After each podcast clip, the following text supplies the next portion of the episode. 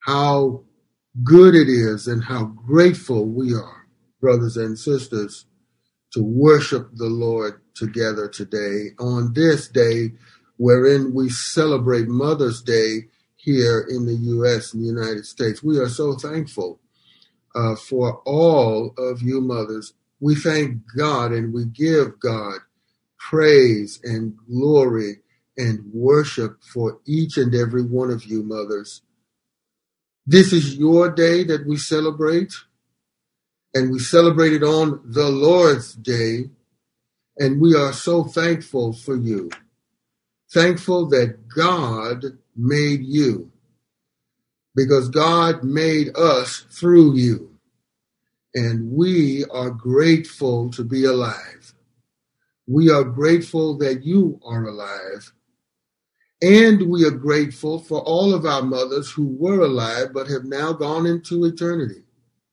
We are thankful for what they what they all and what you all mean to us uh, even now and what you will mean to us forever. How grateful we are for you.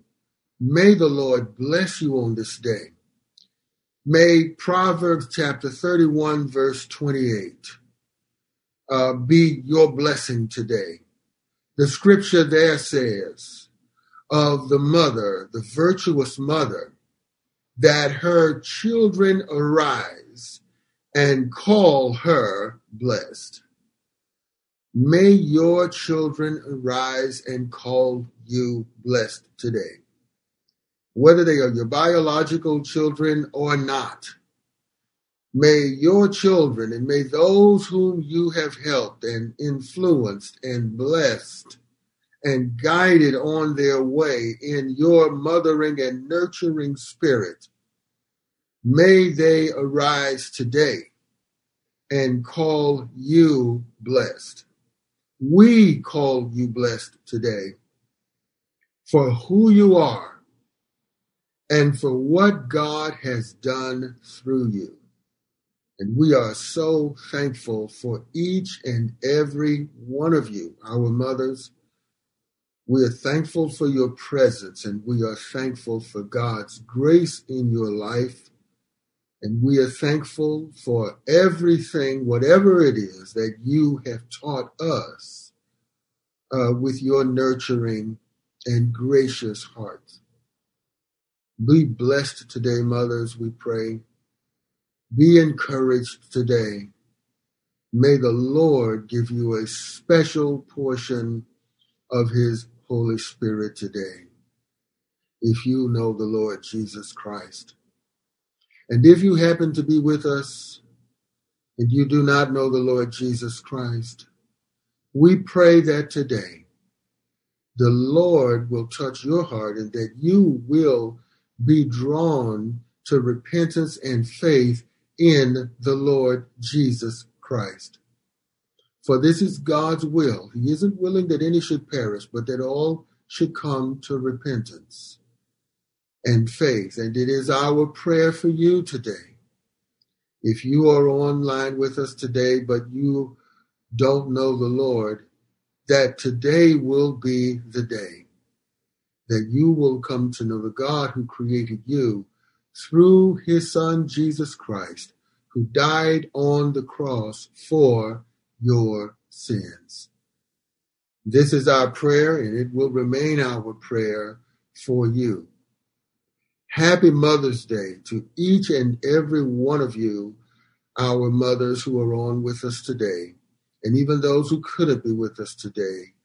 Happy Mother's Day to you.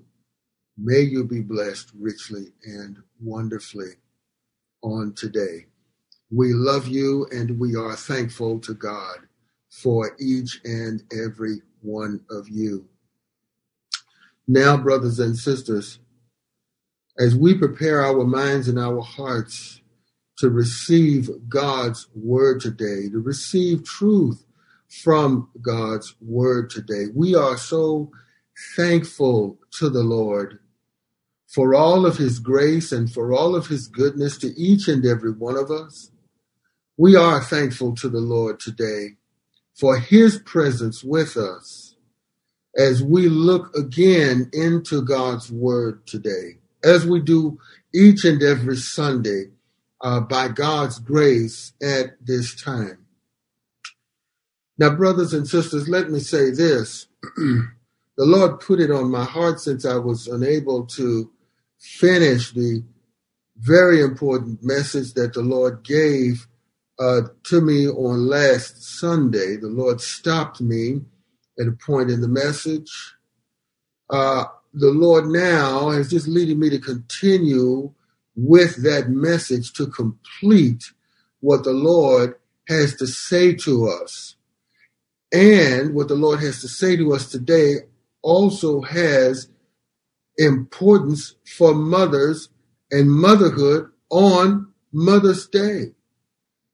Let me direct us back to Matthew chapter 28, verses 16 through 20. As we are rediscovering the Great Commission, beginning last Sunday and through today. Matthew 28, verse 16. Then the eleven disciples went to Galilee, to the mountain where Jesus had told them to go. When they saw him, they worshiped him, but some doubted. Then Jesus came and said to them, All authority in heaven and on earth has been given to me. Therefore, go and make disciples of all nations, baptizing them in the name of the Father and of the Son and of the Holy Spirit, and teaching them to obey everything I have commanded you. And surely I am with you always, even to the very end of the age.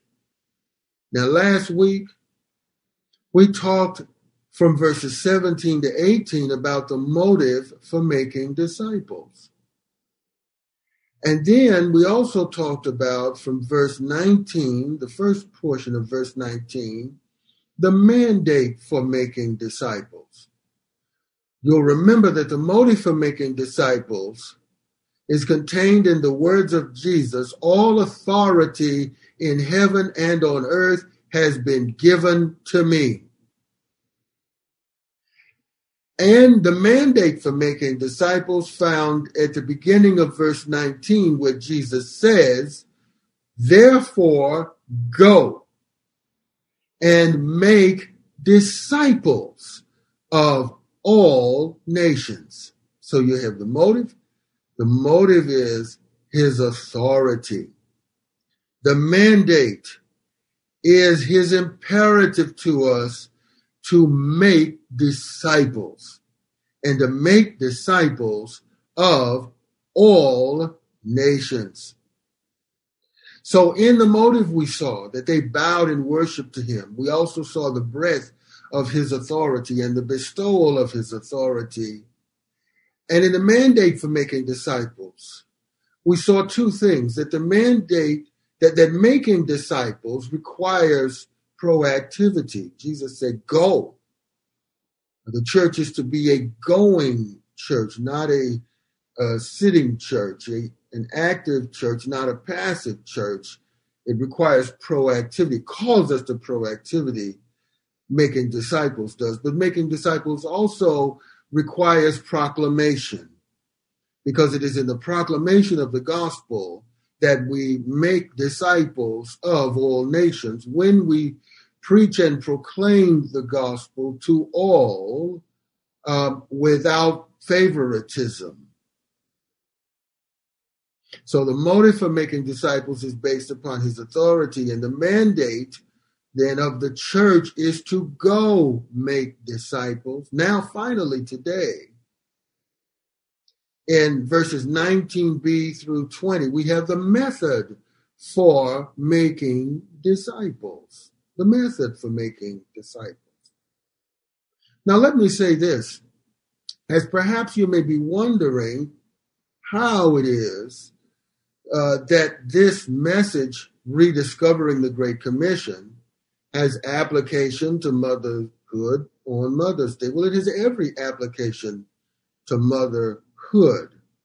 For you see, when we think about motherhood as Christians, we have to think about motherhood in light of the gospel. And we need to apply the biblical gospel to our understanding of motherhood. It's very important that we see motherhood, view motherhood in light of the gospel of Jesus Christ. Remember, as I said earlier in the prayer, at the heart of the gospel is the self sacrifice of God. It is also true at the heart of motherhood, there is self sacrifice. If mothers do nothing else, they sacrifice. They live lives of sacrifice. They sacrifice every single day. In fact, mothers who are unwilling to make regular sacrifices are mothers who are lacking in their motherhood and in their motherhood skills. For you see, nothing would signal failure in motherhood more than an unwillingness to sacrifice on behalf of children. Mothers make sacrifices all the time. Now, of course, this we should understand is not as great as the sacrifice of motherhood is not as great and significant as the sacrifice of God in his son Jesus Christ on the cross. But true godly motherhood is a reflection of the divine sacrifice that God made on behalf of his children and that mothers make on behalf of their children. So sacrifice comes with motherhood. When we see mothers unwilling to sacrifice for their children, we see all kinds of bad things that come as a result of that. Some examples people finding babies in dumpsters, people finding children abandoned. Now, it is true, I know, that it's not in every case that mothers uh, who, for whatever reason, abandoned their children did so because they were selfish. In fact, in the case of Moses in the Bible, in the book of Exodus, Moses' mother she though she didn't abandon him, she had to make a basket made of reeds and put him in that basket and put him on the Nile River and let him go floating off on the Nile River while Miriam watched the basket because she had to hide Moses from the uh, murderous aggressions, the genocidal aggressions of the Pharaoh of Egypt. And so Moses' mother did the only thing that she could do in that particular circumstance was she made a profound sacrifice in putting her son in that basket and trusting God's providence that God would take care of her baby so that the baby would not be uh, killed by the government. And God responded to Moses' mother's faith. For as Miriam, Moses' older sister, watched the basket floating in the Nile, by God's providence, the daughter of Pharaoh comes down to the Nile. And coming to the Nile, she sees the baskets. One of her servants' girls finds the basket, finds the baby in the basket, and Pharaoh's daughter saves the baby from death. And that baby, as we know, would grow up to be Moses, the great leader and lawgiver of ancient Israel, the people of God. There, a mother made a profoundly painful sacrifice to save her child, not to abandon him. Because mothers never want to abandon their children. Mothers who love their children and who have hearts of self sacrifice in love for their children will never abandon them. And yet, in our society, because of the pull and the lure of wealth and riches and uh, the popularity of career and accomplishments and all of the sorts of things, so many mothers have been or are being torn in their hearts in terms of their loyalties. They're trying to make their career work. They're trying to go up the career ladder and all of these other things. And yet at the same time, they have their children whom they cannot abandon and who are the most important humans in their lives. And it's a struggle, you see. Many mothers are trying to do better so that they can do better for their children.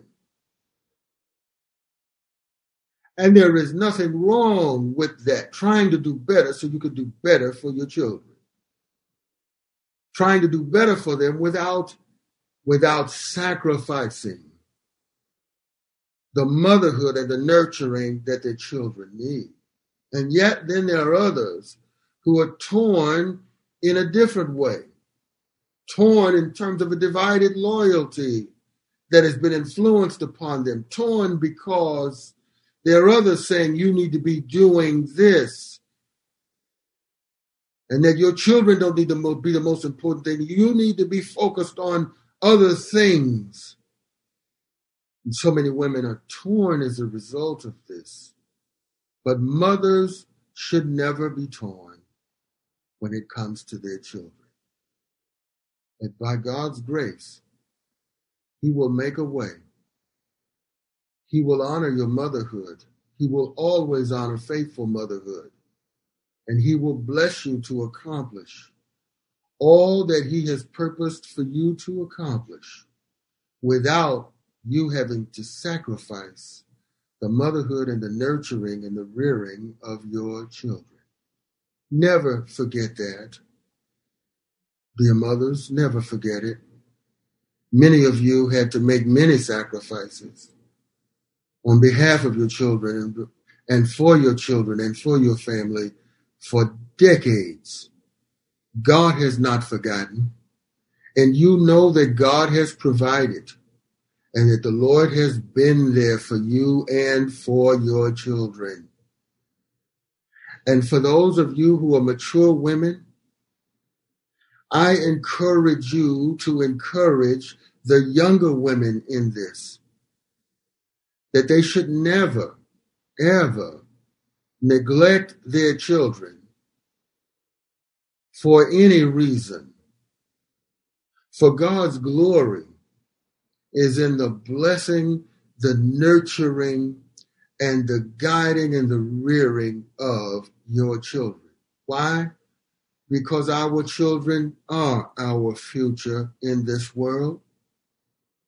And not only that, our children have been given to us as a gift for the purpose of rearing them in such a way that we give them back to God who gave them to us. That's what Hannah did for Samuel. She was barren and unable to have a son for a very long time she went before the Lord and told the Lord, If you give me a son, I will dedicate him back to you. And that is exactly what she did. And Samuel grew up to become the great prophet and priest and judge of the nation of Israel. Mom, mothers, God has given you your children for you to give them back to Him. God gave you your children for you to make disciples of them. And God has given you the position and the blessing to make disciples of your children. He's given you as a mother the authority and he's also and therefore the motive and the mandate to make disciples of your children. See, this is what we all as Christians must realize, mothers and fathers, that our children have been given to us in order for us to make disciples of them. You are the one, mom, to lead your children to faith in Jesus. You are the first one they feel, they touch, and they experience even before they are born. They have a connection with you that no one else does, not even dad in that sense. You are the one to whom they long as newborn infants and as young babies. There is no substitute for you. And so you then ought to be the first one to lead them to faith in the Lord Jesus Christ. Why? Because if you are a Christian, they should have heard you praying for them while they were still inside of you. They can hear you, though they haven't been born yet. And they can respond, as we all know. It reminds me of the story of Elizabeth and Mary. When Mary, the mother of our Lord, had been told that she would give birth to the Son of God, she went to visit her older, much older relative Elizabeth, whom God had already miraculously blessed to become pregnant in her old age past her childbearing years. And Elizabeth was bearing John the Baptist. Mary was carrying the Lord Jesus Christ. When Mary arrived at the home of Elizabeth and greeted Elizabeth, Elizabeth said that the baby in her womb leaped for joy when she heard the voice of the mother of the Lord. You see, the babies, even in the womb, can respond and can respond to your prayers for them. For you can pray for them in intimate ways. And no doubt I know many of you, if not all of you, as Christian mothers, Christian women, have pr- prayed for your children while you were carrying them. That's a deep and profound intimacy that no one else has except God. And so, mother, you are the one, of course, along with their father, if you're saved, if he is saved, to make disciples of your children. You are called to do so. Listen to me. God gave those children to you first for you to make disciples of. Now, if for some reason that opportunity passed and you were not able to do it when the children were young, nevertheless, you are still their mother and you should pray for them to be saved if they are not already saved.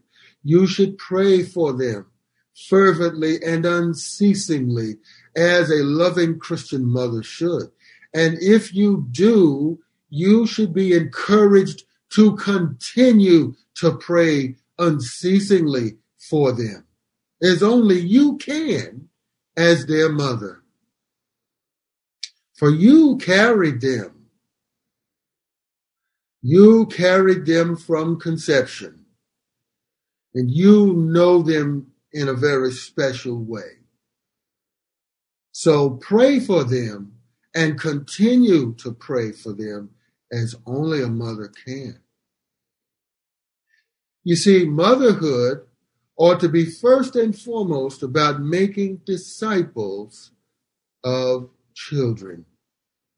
That's the first and most important thing that a mother, a Christian mother, could do for her children. So we have the motive and the mandate for making disciples. And in verses 19 and 20, we have the method for making disciples. And here it is. Jesus says to them, Therefore go make disciples of all nations. And here it is, baptizing them in the name of the Father and of the Son and of the Holy Spirit, and teaching them to obey everything I have commanded you, the Lord says in verses 19 and 20. So the method for making disciples involves baptism. Baptism, okay? In fact, it involves baptism as the rite of initiation into the into the people of God. By right, I mean spelled R-I-T-E, the rite of initiation. Baptism is the rite of initiation into the church, into the people of God. The method not only involves baptism as the rite of initiation, but the method also involves teaching as the ritual of instruction. Baptism as the rite of initiation, according to verse 19, and teaching as the ritual of instruction, according to verse 20. Now, here, when we talk about, when, when the Lord talks about baptizing them in the name of the Father and of the Son and of the Holy Spirit, let me say this you can see first and foremost the clear Trinitarian theology of Jesus here in verse 19 in the words, the name in baptizing them in the name of the Father and in the name of the Son and in the name of the Holy Spirit. Father, Son, and Holy Spirit, blessed Trinity, one God, three persons, you can see the foundation of the theology that Jesus is giving here in his great commission to us. That we are to baptize and to teach. Now, here's what I love about this. The, the, the word go, remember I told you, is a grammatically in the original Greek here, it is a participle. Well, the words baptizing and teaching are also participles. In fact, they are present participles, meaning that they are to be a present and ongoing reality. That we are to make disciples, which is the only imperative grammatically in the text, the only imperative is to make disciples and to do so by going, baptizing, and teaching. And now here we are on the baptizing and teaching part. You see, we not only are going, but we are baptizing and teaching because this is how we are to make disciples with baptizing here and baptism, the method of baptism as the rite of initiation, I want us to look at a couple of passages of scripture that support this in what Jesus is telling us to do here. Because in baptizing people, what have we done? We've been, that means we have preached, we have proclaimed, we have spoken the word, we have brought the message of the gospel of salvation to them. They respond in repentance and faith, as many as do, and we baptize them in the name of the Father and of the Son and of the Holy Spirit. On the subject of baptism here, let me say a word about the mode of baptism as Jesus gives us here. In fact, the mode of baptism and the meaning of baptism. First of all, the mode of baptism is immersion here because the Greek word literally means to dip, uh, to immerse, you see. It's one of the reasons why we baptize in the church, in our church, we baptize by immersion. We don't sprinkle, we baptize by immersion. First of all, because Jesus was baptized by immersion by John in the River Jordan, according to Matthew chapter 3. Turning your Bibles to Matthew 3, beginning at verse 13.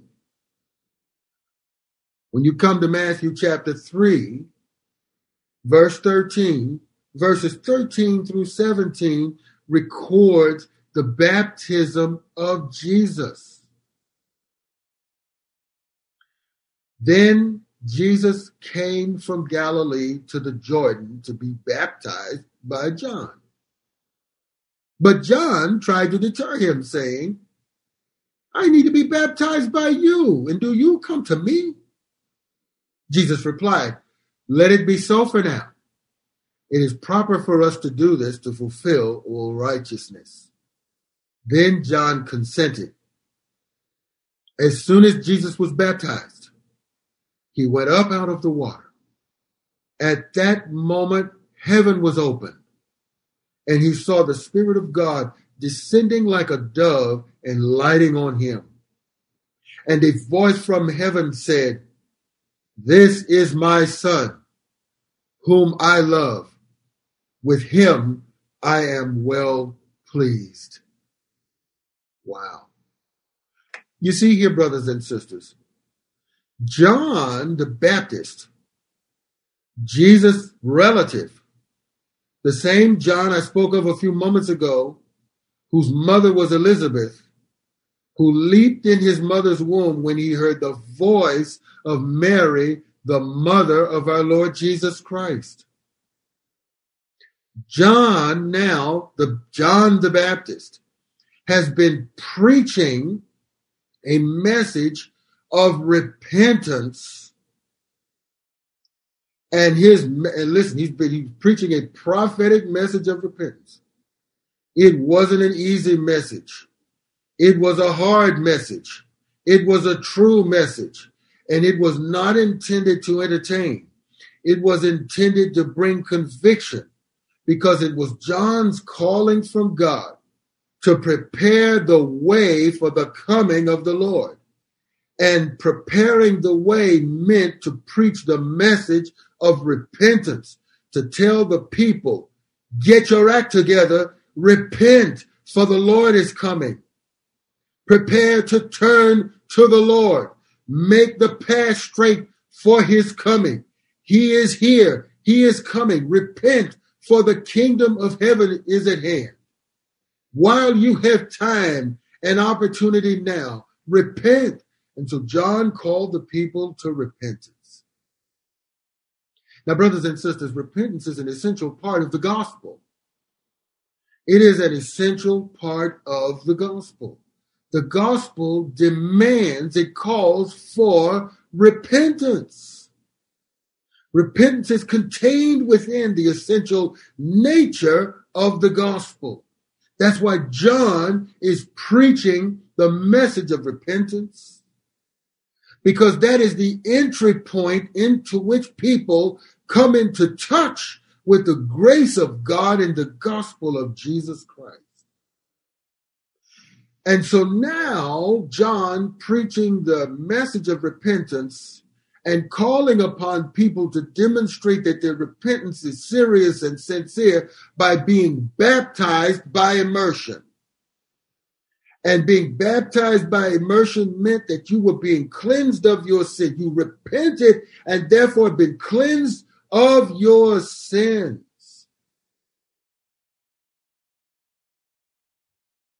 Jesus comes to John and John says, I need to be baptized by you. You, what are you? You need me. I don't need to baptize you. And Jesus says, No, no, no. Let it be so. This is proper for us to do in order to fulfill all righteousness. And so Jesus being baptized sets the pattern. He wasn't baptized because he had sinned. He wasn't baptized. He wasn't uh, calling John to baptize him because he had committed any sin or that he needed to repent of anything. No, this wasn't about repentance in the case of Jesus. It was about righteousness, the fulfillment of all righteousness. Jesus comes to set the pattern and the example, okay, for what he would do on the cross. For he would die, be buried, and raised anew. His baptism signified his coming to die, be buried, and be raised again. Everyone else who would be baptized in repentance and faith was baptizing and repenting of their sins because of the death, burial, and resurrection of Jesus, and would show and proclaim their faith in Jesus by being baptized. You see. And in baptism by immersion, every person would demonstrate, as we all have who have been baptized, that we have died with Christ, been buried with him, and raised anew. This is why baptism by immersion is important and important to us as Christians. By the way, if you want the um, if you want the clarification and the confirmation that Jesus was not being baptized because he needed to repent, well, that is confirmed by the words of the Lord God Himself in verses 16 and 17 when the Bible says that at that moment the heavens were opened and the Spirit of God descended like a dove lighting upon the Lord Jesus. And a voice from heaven said, This is my Son, whom I love. With him I am well pleased. So Jesus was doing this to fulfill all righteousness, you see, not because he needed to repent of anything. And at his baptism here, what do we see? We see the Son being baptized, the Holy Spirit coming to descend upon him, and God the Father speaking from heaven. So here at his baptism, we have the Father, the Son, and the Holy Spirit, blessed Trinity. And that is why Jesus says that we are to baptize in the name of the Father and of the Son and of the Holy Spirit. According to that Trinitarian formula, recognizing the sound theology that there is one God, three per in three persons, Father, three distinct persons, Father, Son, and Holy Spirit. The mode of baptism then is immersion. We see another example of this, by the way, in Acts chapter 8. Now, before I go to Acts chapter 8, since it is Mother's Day, let me make special application of this, mothers. You see, this is a part of what it means for you to make disciples of your children, that you teach them the gospel and teach them what it means to come to repentance and faith, and that you prepare them to make their public profession of faith in Jesus in the waters of baptism. You prepare them for that and how you rear them and teach them in the home, you see. They may not come to faith in Jesus. Uh, they may come to faith in Jesus at any time in their years of development. But one thing is for sure when you know that they are old enough to understand, to believe and repent and believe the gospel, you prepare them for what it means to be baptized. You should know yourself, mom, if you have been baptized, you see. And they ought to hear it from you first. They ought to hear it from their parents first. That's God's ideal. Even before you bring them or they come before the pastor to talk about repentance and faith and being baptized. Let me go on to this other example I want to give you in scripture. It's found in Acts chapter 8. So if you're in Matthew, turn to the right until you go past Mark, Luke, John, you come to Acts chapter 8. And in Acts chapter 8, I want you to read along silently with me as I read, walk us through this story of Philip and the Ethiopian eunuch. Acts chapter 8, verse beginning at verse 26. Now an angel of the Lord said to Philip, Go south to the road, the desert road that goes down from Jerusalem to Gaza. So Philip started out, and on his way, he met an Ethiopian eunuch, an important official in charge of all the treasury of Candace, queen of the Ethiopians. This man had gone to Jerusalem for worship, and on his way home was sitting in his chariot reading the book of Isaiah the prophet. The Spirit told Philip, Go to that chariot and stay near it. Then Philip ran up to the chariot and heard the man reading Isaiah the prophet. Do you understand what you are reading? Philip asked. How can I, he said, unless someone explains it to me? So he invited Philip to come up and sit with him the eunuch was reading this chap this passage of scripture. He was led like a sheep to the slaughter, and as a lamb before the shearers is silent, so he did not open his mouth. In his humiliation, he was deprived of justice. Who can speak of his descendants? For his life was taken from the earth. Now, the Ethiopian eunuch, brothers and sisters, here is reading what we know as Isaiah chapter 53, verse 34. The eunuch asked Philip, Tell me, please, who is the prophet talking about? Himself or someone else? Then Philip began with that very passage of scripture and told him the good news about Jesus.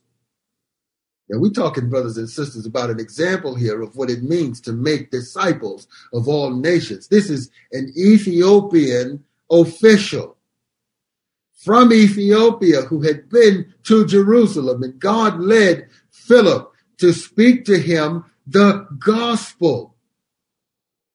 And listen, Philip, God made it easy for Philip. The man was reading Isaiah chapter 53 of all the places and passages that he could be reading providentially, God had the eunuch reading the passage that would speak most pronouncedly about the gospel of Jesus Christ from the Old Testament.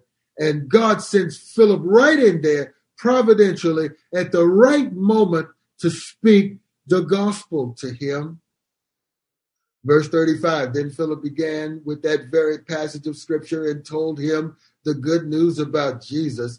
As they traveled along the road, they came to some water, and the eunuch said, Look, here is water. Why shouldn't I be baptized? The eunuch is calling for baptism. because he has now placed his faith in Jesus once he heard the gospel from Philip. In verse 38, the Bible says, and he gave orders to stop the chariot. Then both Philip and the eunuch got down into the water and Philip baptized him by immersion, you see. Then when they came up out of the water, the Spirit of the Lord suddenly took Philip away. And the eunuch did not see him again, but went on his way rejoicing. Philip, however, appeared at Azotus and traveled about preaching the gospel in all the towns until he reached Caesarea. You see, here is an excellent story and excellent example for us, brothers and sisters, not only about baptism and baptism, the mode of baptism being that of immersion, but about making disciples. This is an example of making disciples. Philip was going.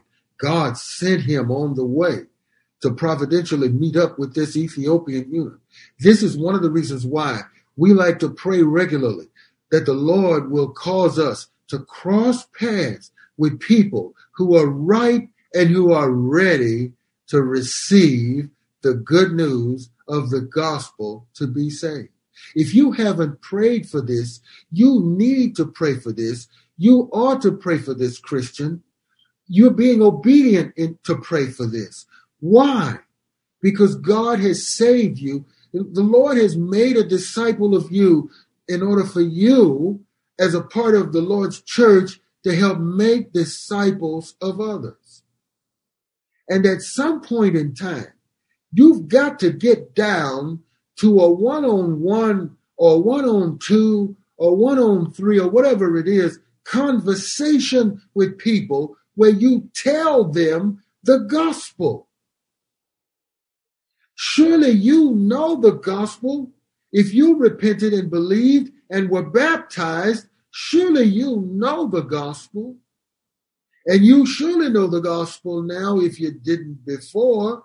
You know it in a form that can be shared and spoken to others as we have walked through First Corinthians chapter 15 verses 1 through 11 together. Now God has taught us these truths over again and over again. Why? So that we would go in order to make disciples of all nations. It's not just the job of the pastor, the preacher, it's the job of every parishioner, every child of God. It's the calling of the people of God to make disciples. Let us make disciples of our children. Let us make disciples of our family members. Let us make disciples of our spouses if we need to. Let me ask you a question. If you are a Christian, but you're married to a non Christian, how often have you actually spoken the gospel to your unsaved spouse? Have you ever actually done so? If you haven't, that's what's missing first and foremost. Your unsaved spouse needs God. They need the gospel. They need Jesus. Even if they don't want to hear it, even if they refuse to believe it, even if they don't want to hear you. No, I'm not telling you to force your faith on them. That's not possible. That's not how it works. What I am telling them, what I'm telling you, is that you need to tell them the good news of the gospel in every way that you can, including verbally. You need to plant seeds in every way that you can. Putting reminders around the house, taking advantage of opportunities to, to say a word of, of good news, a word that points to the Lord Jesus Christ, whatever it may be, you see. We need to make disciples of our family. But not only do we need to make disciples of our family, many of you, you have friends. You have friends that you've never spoken the gospel to.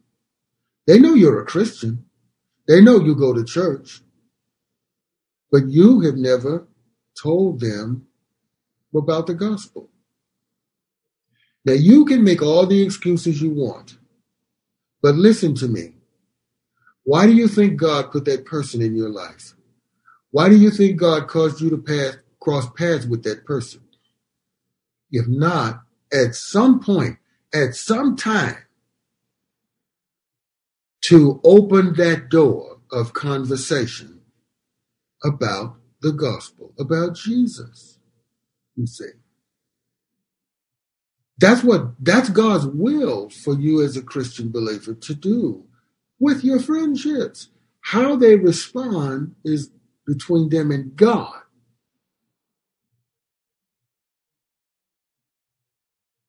But listen, not only friends, but whomever God would bless us to cross paths with. Philip here was going, and as he was going, God led him to cross paths with the Ethiopian eunuch. God will do the same for each of us if we ask. And let us, brothers and sisters, not commit the sin of trying to avoid these encounters. Why? Souls are at stake. Just remember this. If your loved one or your friend or associate or whomever they may be dies in their sins and you never spoke a single thing to them about the gospel?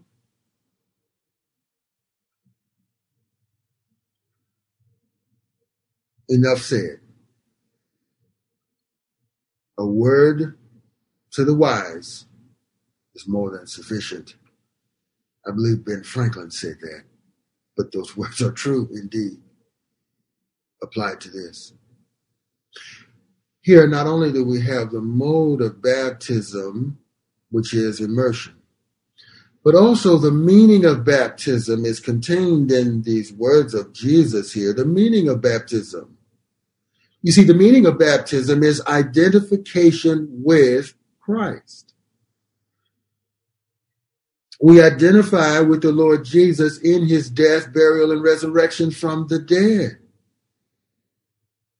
when we were baptized, and we do so when we baptize others, they are doing so, identifying with Christ in his death and resurrection. Turn in your Bibles to the next book to the right after the book of Acts, the book of Romans, to chapter 6. Romans chapter 6.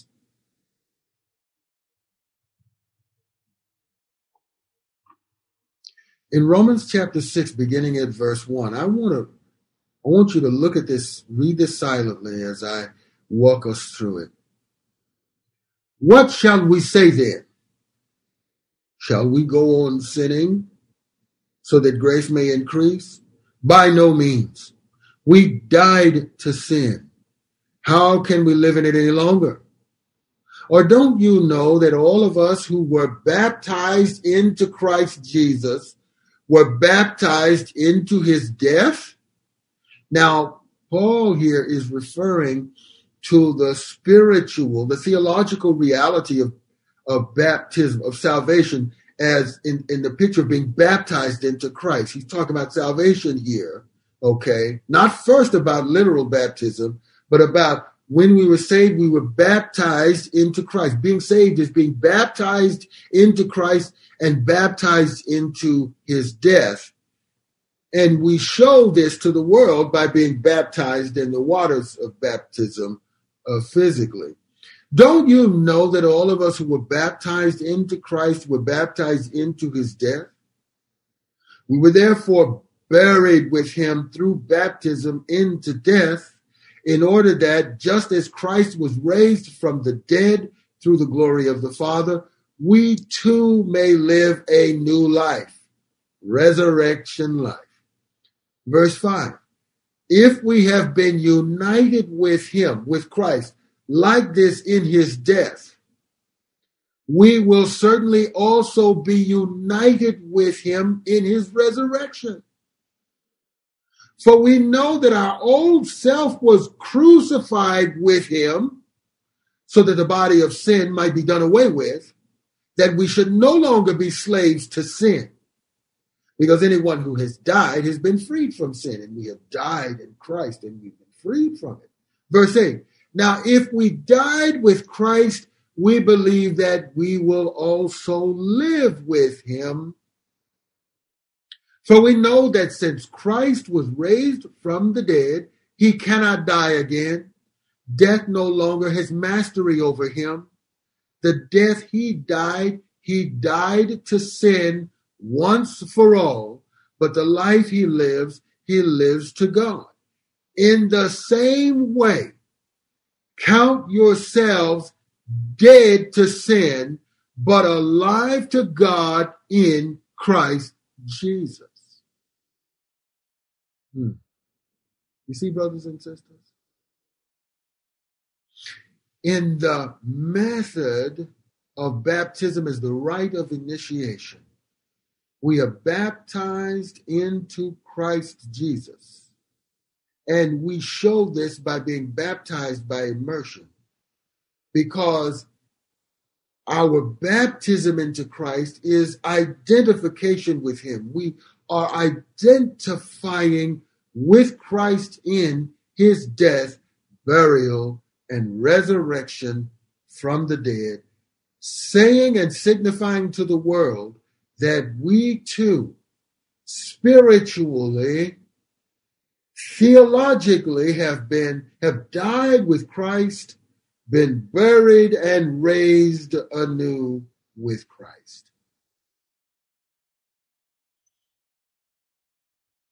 So, the method involves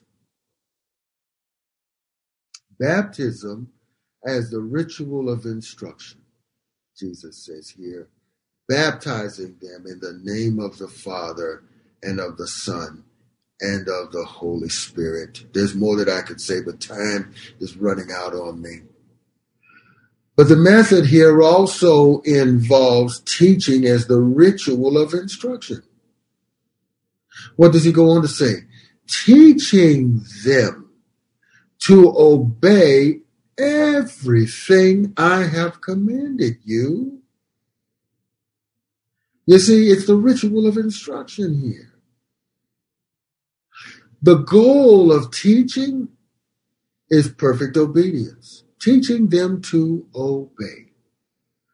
Paul speaks in several places of scripture, for example, in Romans chapter 1, about the obedience of faith. Because you see, obedience is the proof positive that you have genuine faith.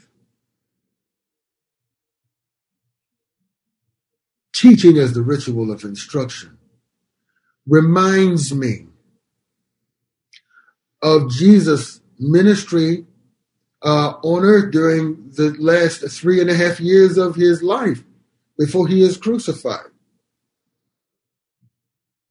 What does he do most often? He is teaching. He is teaching the crowds, speaking to them in parables and in various ways. He is teaching his disciples. In fact, they were inundated with the crowd so much that it was often difficult for Jesus to get uh, to teaching his disciples. And so he would routinely have to pull them away. They would have to get away. They would have to break away and steal away so that he could teach them as much as he could possibly teach them during the time that he had them. Why? Because discipleship, okay, at its base, at its foundation, at its core, uh, all teaching is a form of discipleship.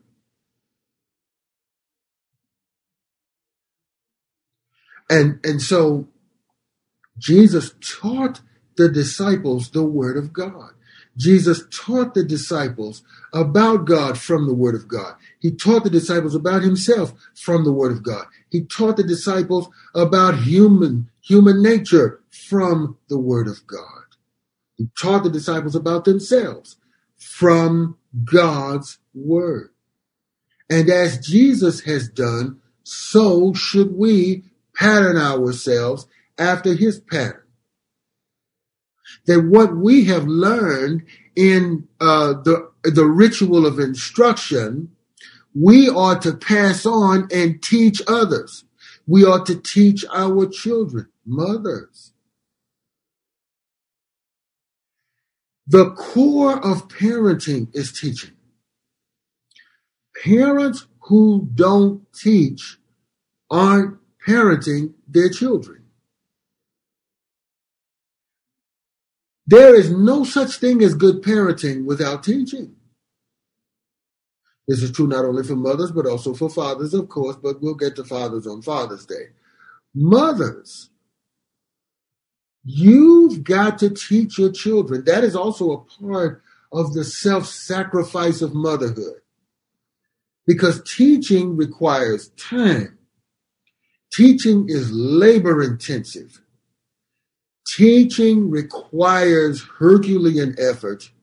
It requires repetition.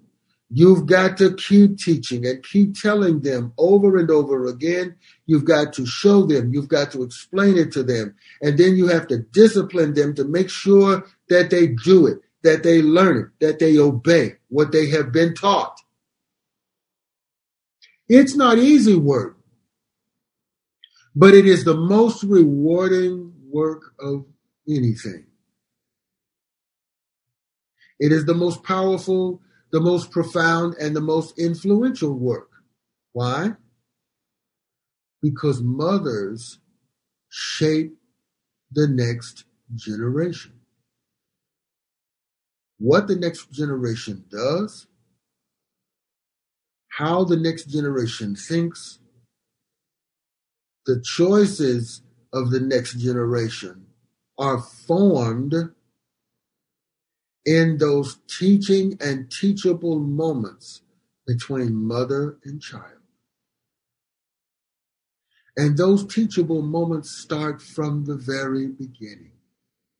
Not when they get to be 10 or 12 years old. No, you are teaching them from the moment you give birth to them. You are teaching them, for example, what love feels like in your womb and after they're born when you hold them and embrace them for the very first time. Yes, you are loving them. Yes, you are nurturing them. You're also teaching them what love is, what love feels like on the outside after they're born. That's just one simple beginning example of how much teaching you do. Mom, you are a living classroom for your children. You are the living classroom for them. What they see in you, what they hear from you, what they learn from you, you are their classroom before they ever set foot in a physical classroom. And so your calling to motherhood is crucial crucial to the next generation and crucial to the proper functioning of the world, you will do more for the world by how you teach and rear your children than anything else. It is the most lasting and profound effect and impact. I'm not saying you can't have impact in other areas. And I'm not saying you shouldn't have impact in other areas. Of course you should. But you should not lack in terms of your impact on your children. So the method of making disciples involves not only baptism as the rite of initiation, but teaching as the ritual of instruction. And if you'll turn toward the end of the New Testament to the book of James, chapter 1, here's what James 1 says here my dear brothers, take note of this. Everyone should be quick to listen, slow to speak, and slow to become angry. For man's anger does not bring about the righteous life that God desires. Therefore, get rid of all moral filth and the evil that is so prevalent, and humbly accept the word planted in you that can save you. You know what? Let me pause there for just a moment, brothers and sisters, and say this to you, and say this to us, mother, to, to you, mothers, and to all of us today. Listen, um, we teach for the goal of bringing about the obedience of faith reflected here in the words of James in chapter 1, verses 19 to 21 and that we should teach our children in these ways and disciple our children in these ways. Mom, dad, too. But mom, listen, look, teach your children to be quick to listen and slow to speak and slow to become angry. Teach them how to manage their anger. Why? Because human anger does not bring the righteousness of God. If you let them go on and you don't disciple and teach and train them how to handle their anger, train them how to properly respond to other human beings, then you're not doing your job as a parent. And you're not discipling them as God would have you to. And teaching them morality. They kids need to be taught what is right and wrong morally. And they're to learn that from you, not from somebody, not listen, not from somebody outside of the home, from you in the home first. By how you live by by practice and by precept what you teach them what you say how you speak and they listen be the example for them humbly accept the word planted in you so they can learn how to humbly accept the word planted in them the goal of teaching is obedience verses 22 to uh, following says do not merely listen to the word and so deceive yourselves. Do what it says. Teach your children how to apply God's word to their lives by doing it yourself and doing it before them so they can see a living example. Anyone who listens to the word but does not do what it says is like a man who looks at his face in a mirror and after looking at himself goes away and immediately forgets what he looks like. Verse 25 goes on. But the man who looks intently into the perfect law that gives freedom, speaking of the word of God, and continues to do this, not forgetting what he has heard, but doing it, he will be blessed in what he does. You will be blessed in what you do. We will be blessed in what we do, baptizing and teaching people to obey everything, every command every part of God's word that has been entrusted to us in the Bible. By the way, John in First John chapter 2 verse 1 says this, "My dear children, I write this to you so that you will not sin. But if anybody does sin, we have one who speaks to the Father in our defense, Jesus Christ, the righteous one. He is the atoning sacrifice for our sins, and not only for ours, but also for the sins of the whole world. We know that we have come to know him if we obey his commands. The man who says, or the person who says, I know him, but does not do what he commands is a liar, and the truth is not in him. But if anyone obeys his word, God's love is truly made complete in him. This is how we know we are in him, that is to say, in Christ. Whoever claims to live in him must walk as Jesus did. No, it must live as Jesus did, live according to the pattern and practice that Jesus gave for us and has been preserved for us in the Gospels and in the New Testament and in the Old Testament and New Testament of the Bible. You see, brothers and sisters? So the goal of our teaching is faithful obedience to Christ. And what do we have? What do we gain as a result of this? The gift of his presence. You see, that's what he says there, does he not?